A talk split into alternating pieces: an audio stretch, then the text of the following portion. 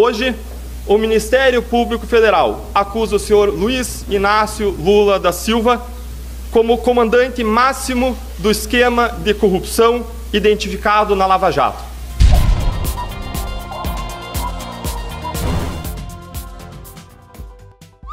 Lava Jato denuncia Lula à justiça por triplex do Guarujá. A força-tarefa do Ministério Público Federal que cuida da Operação Lava Jato denunciou nesta quarta-feira o ex-presidente Luiz Inácio Lula da Silva, sua mulher Marisa Letícia, o presidente de seu instituto Paulo Okamoto e mais cinco bandidos à justiça. Agora só falta decretar a prisão preventiva para a festa ficar completa. Os procuradores afirmam que o Jararaca de Nove Dedos e seus companheiros cometeram crimes em um esquema que envolveu a empreiteira OAS na compra do apartamento triplex no edifício Solares, no litoral de São Paulo. A empreiteira não apenas reservou o imóvel, como reformou completamente sob orientação da família de Lula. Mas quando o caso se tornou público, Lula ficou com medo de ser pego e acabou desistindo do negócio. Agora, para desespero do Molusco, quem vai cuidar dessa denúncia será o juiz federal Sérgio Moro em Curitiba, que certamente vai colocá-lo no aquário.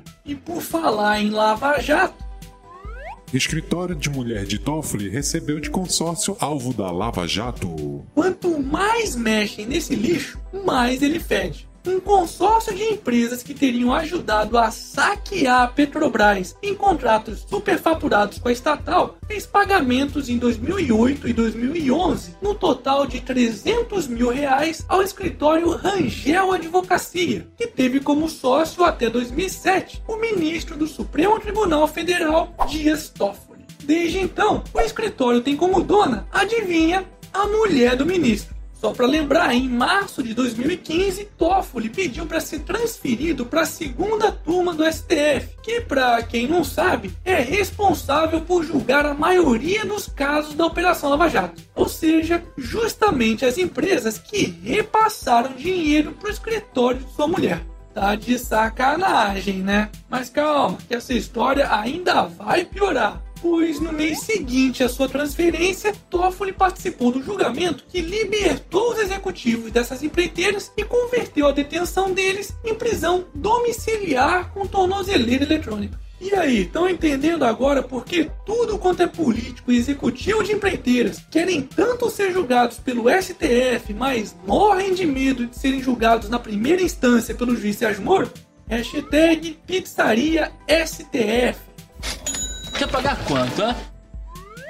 Fechamento de empresas supera abertura pela primeira vez em sete anos. De acordo com o IBGE, a recessão fez com que o número de empresas que saíram do mercado fosse maior do que as que entraram em 2014. Só para vocês terem uma ideia, naquele ano surgiram cerca de 726 mil novas firmas no país. Enquanto isso, 944 mil CNPJs foram extintos. Pois é, se o governo passado, ao invés de construir porto em Cuba e feito obras em outras ditaduras pelo mundo, tivesse usado os recursos do BNDES para ajudar o pequeno empreendedor brasileiro, que são os verdadeiros responsáveis pela geração de empregos no país, com certeza não estaríamos nessa situação hoje. Enquanto isso, Brasil tem pior expectativa de emprego do mundo. Mais um ranking internacional onde o Brasil se destaca, só que negativamente. Uma pesquisa realizada pela empresa de recursos humanos Manpower, no Panamá, aponta que a tendência de criação de empregos no Brasil está negativa em 7%, ou seja, a tendência é aumentar ainda mais o desemprego.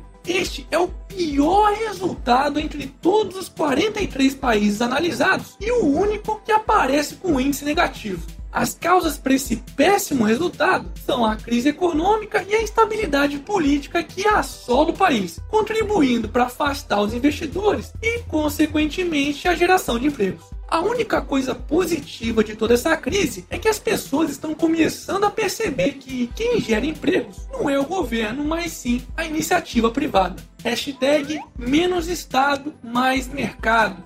E para finalizarmos essa edição, Neymar apresenta trecho de sua música e é apedrejado nas redes sociais. É mesmo, é. É nóis! E esse foi mais um Otário News com as principais notícias do dia. E aí, curtiu? Então se inscreve aí e arregaça esse like. Ah, e lembrando que a Otarinha, a namorada do Otarinho, voltou a ser vendida na loja do canal do Otário. Então corre lá. Depois, não se esquece de me mandar uma foto dos dois juntos para eu publicar lá no Instagram do canal do Otário. E amanhã tem mais.